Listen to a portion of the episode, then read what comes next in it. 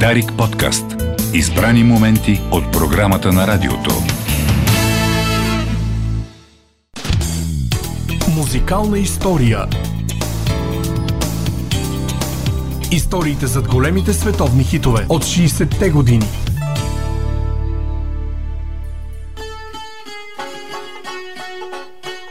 Здравейте! Днешната музикална история разказва за един от най-популярните хитове в Съединените щати. Това е Dogs Were the Days на Мери Хопкин от 1968 година. Once upon a time there was a tavern where we used to raise a glass or two. Remember how we laughed away the hours. И друг път сме говорили за руското влияние върху западната култура. И тук историята започва в Русия през 1924 година. Тогава Борис Фомин пише музиката за Дорога и длинна.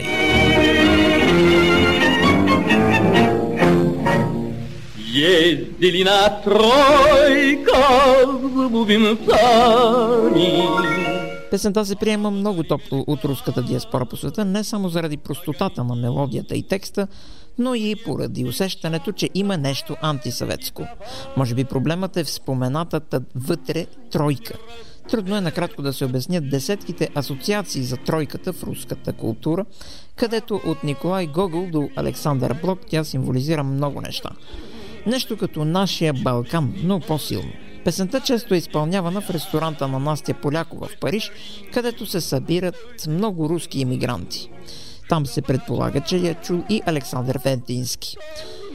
Проникването на песента в Америка може да е по много начини. Вертински прави голямо турне там през 1934 година. Смята се, че текстът е писан конкретно за певицата Елизавета Белогорская. На места се твърди, че първата версия на текста е на самия Фомин и той го посвещава на циганката Мания, с която има страстна любов. Но няма доказателства, така че това си остава таблоиден мит. Покрай всеки руски романс, обикновено има някоя сладникава историка. Действителният автор на а, текста е Константин Николаевич Подревски. Първият официален запис на песента е на Александър Вертински от 1926 година, направен в Парижко студио. И с той старинною, с той семиструнною, что по ночам так мучила меня. А вторият запис е на Тамара Церетели от 1929 година. Хронологично обаче Тамара я изпълнява още от есента на 1925 година.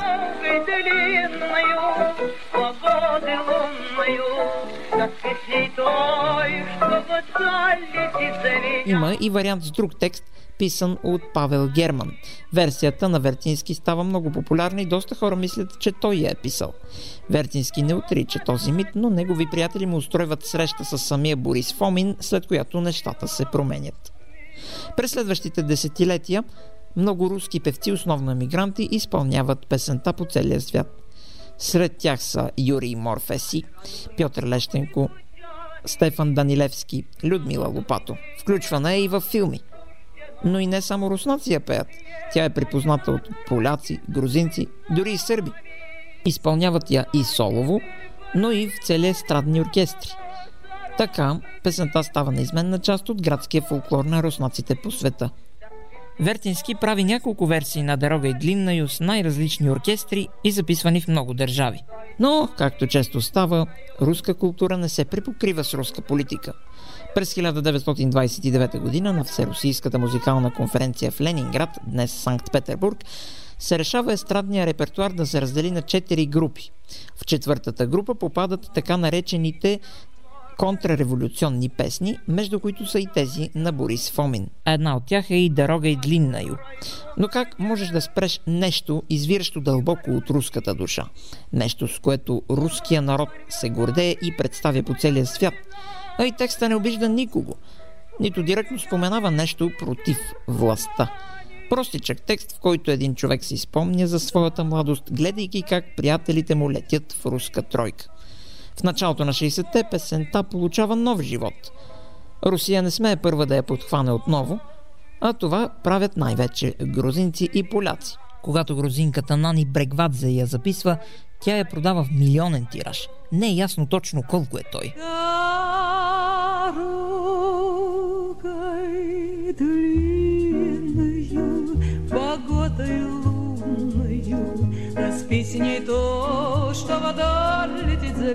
Примерът е последван от десетки други певци и оркестри. В Съветския съюз се налага мнението, че това е руска народна песен, за да не се буди интерес към нейните автори и как властта се е отнесла към тях. Даже повечето руски версии след 1968 година възпроизвеждат варианта на Мери Хопкин, а не началната мелодия на Борис Фомин. Щом Подревски разбира, че поредно негово произведение е забранено за издаване и изпълнение, той е толкова ядосан, че през 1930 година не подава декларация за доходите си. Някои твърдят, че просто е забравил. Съветската власт се възползва от това като повод да конфискува цялото му имущество без съд и присъда. Подревски е дълбоко потресен и това се отразява на здравето му. Той влиза в болница и малко след това умира. Елизавета Белогорска също умира млада, след като се самоубива в началото на Втората световна война. А през 1937 година Борис Фомин е арестуван като враг на народа, тъй като е докладван да пее забранените си песни и излежава 8 месеца затвор. Излизайки на свобода, той пише военни песни и за известно време го остават на мира. Но през 1946 година се оказва включен в списък с идеологически противници на държавата, срещу които започва кампания. Издаден е указ, забраняващ им да публикуват произведенията си на много места. Фомин е съкрушен и изоставен от всички. Живее в нищета и няма пари за лечението на туберкулозата, от която отдавна страда. Накрая умира на 48 години. Песента живее свой живот и в Съединените щати. Една от групите, които често я изпълняват е The Ruskins, изявяващи се в клуб White Horse, Белият кон в Гринич Вилидж в Нью Йорк. The Ruskins е сформирана от Джин Ръскин. Той е руски мигрант в САЩ и от ранно детство е слушал Дорога и длиннаю. Смятайки, че никой няма да разбере откъде я знае, при нейното първо издаване в САЩ Ръскин си приписва авторството и на музиката, и на текста. Музиката не е негова, както стана ясно, но и текста не е съвсем негов. Пише го в сътрудничество с съпругата си, Франческа. Английският текст не превежда руския, но до някъде улавя част от неговото настроение и от темата за хубавият спомен от младостта. Първата студийна версия от 1962 година на кънтри групата The Limelighters не добива популярност. Those were the days, my friend. We thought they'd never end. We'd sing and dance forever and a day. Междувременно групата на Ръскин продължава да я свири в международните си турнета. Тя се изявява ежегодно и в лондонския клуб Blue Angel, където с тази песен закриват своето шоу. В публиката на фестивала редовно е и Пол Маккартни, който тогава още не е популярен с The Beatles. Парчето много му допада, но някак си не е подходящо за Beatles, затова той го предлага на различни други групи, включително и на популярните по това време The Moody Blues. Но явно песента не се харесва особено и никой не предполага, че ще стане хит. Минава време и през 1968 година Beatles решават да създадат продуцентската компания Apple Records, подкрепяща млади таланти. Доста таланти се отзовават на обявите им, но Мери Хопкин вече се е срещала с Пол, благодарение на общи познати. Така Маккартни решава тъкмо на нея да предложи песента и да продуцира записа. Това става в средата на юли 1968 година в митичното студио Abbey Road на компанията EMI в Лондон, Великобритания. Аранжиментът е на Ричард Хюсън, а за записа на някои инструментални части съдейства Тони Висконти, бъдещ съпруг на певицата. Those Were the Days е включена в албума на Хопкин Postcard, издаден на 30 август 1968 година.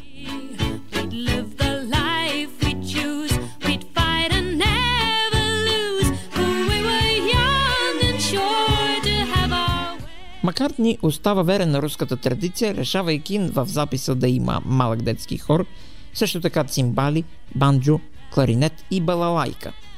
В записа Мери Хопкин свири на акустична китара, Маккартни вероятно свири на китара и на перкусии, а цимбалите са поверени на Гилберт Уебстър. Освен на английски, Мери я записва на немски, френски, италиански и испански за изданията в тези страни. Пол настоява за това макар само преди 4 години да не желае немски версии на хитовете на Beatles, както ви разказахме в историята за I Want to Hold Your Hand. Неблагоразумието на Ръскин да се впише като автор на музиката бързо излиза наяве. Нью-Йоркска компания пуска телевизионна реклама за риба, в която ползва мелодията на песента и с това се явява, че тя е стара руска мелодия за свободна употреба. Иначе казано, компанията не признава авторски права на Ръскин.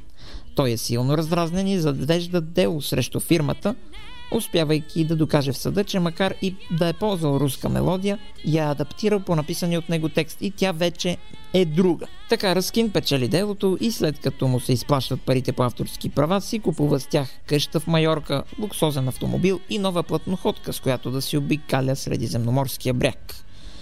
Истинският автор на музиката е отдавна умрял, а наследниците му нямат и представа какво се случва. Едва ли Пол очаква от Дозуер да Дейс да стане такъв хит, но по странна ирония тя достига до второ място в американския Billboard Hot 100, когато на първото място е Hey Jude, написана в голяма степен от Маккартни. Тази подредба се запазва там цели три седмици.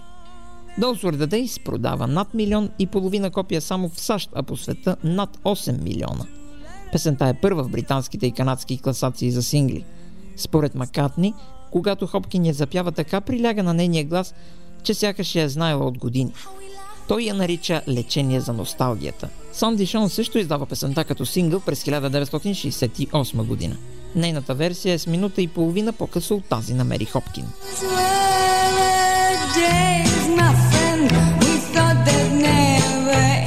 Версията на Хопкин е по-успешна от тази на Шон заради по-доброто продуциране, а и тогава Мери е популярна след участието си в британското шоу за таланти Opportunity Knox. Но пак Санди печели международния конкурс Евровизия през 1967 година. Donsworth Days е записана на над 20 езика. От българските музиканти Роси Кирилова редовно я пее с английския текст, а Руслан Майнов я включва в репертуара си с руски романси. Что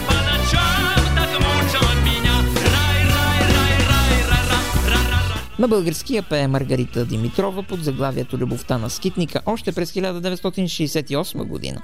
Автор на текста е Димитър Ценов, а аранжимента в голяма степен е заимстван от Мери Хопкин. Мой скитник болкавнен, ти в моята кръв роден, ти своя път не дей да бъдеш сам. Що се отнася до Хопкин, тя няма кой знае каква кариера. През 1969 година Пол Маккартни написва за нея песента Goodbye, която има не лоши класирания в английските чартове за сингли.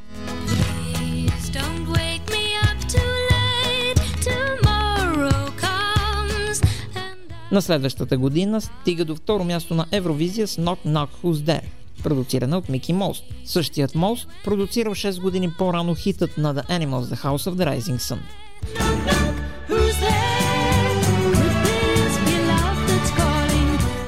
За 50-та годишнина на Dolls Were the Days, Мери издава нейна нова акустична версия. The days, my friend, we thought they'd never end. We'd sing and dance forever. Когато Доли Партън прави албум с кавари, избира за заглавна песен именно Dolls Were the Days и кани Мери като бек вокал.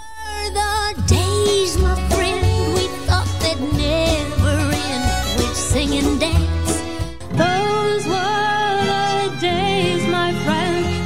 Зловеща подробност е, че на фона на тази песен през 1969 година президентът на екваториална Гвинея Франциско Масиас Нгуема нарежда по-късно да се екзекутират 150 души, за които се предполага, че готвят преврат срещу върховната власт в страната. И така, ето историята на една песен, пътуваща между Европа и Америка, за да превзема все нови и нови публики. Днес и Русия и САЩ я приемат като част от своята културна идентичност.